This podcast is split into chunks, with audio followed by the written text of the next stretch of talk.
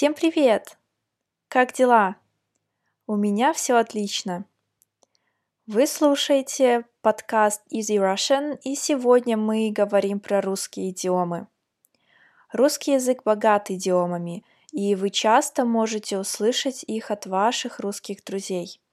Сегодня у нас будет несколько идиом со словом «душа». Поехали! Я приведу примеры, а вы попробуйте догадаться, о чем эти выражения. Номер один. Говорить по душам. Саша – моя лучшая подруга. Мы часто с ней говорим по душам. Догадались?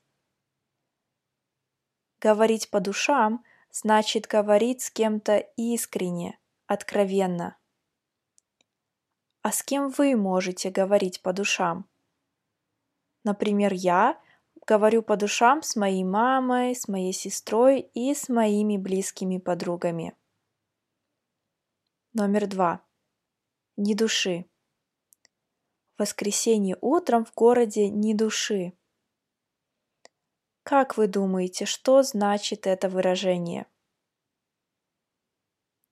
Ни души значит никого. В городе никого нет.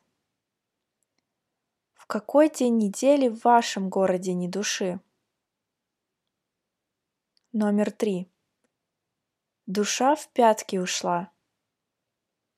Я не очень люблю летать на самолете, поэтому каждый раз при взлете и посадке у меня душа в пятки уходит. Догадались, о чем это выражение? Душа в пятки уходит, значит, что вам очень страшно. Вы чего-то боитесь. А у вас душа уходит в пятки?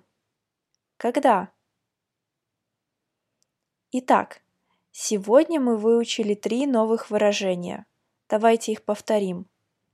Говорить по душам, говорить искренне, ни души, никого, и душа в пятки уходит – вам очень страшно.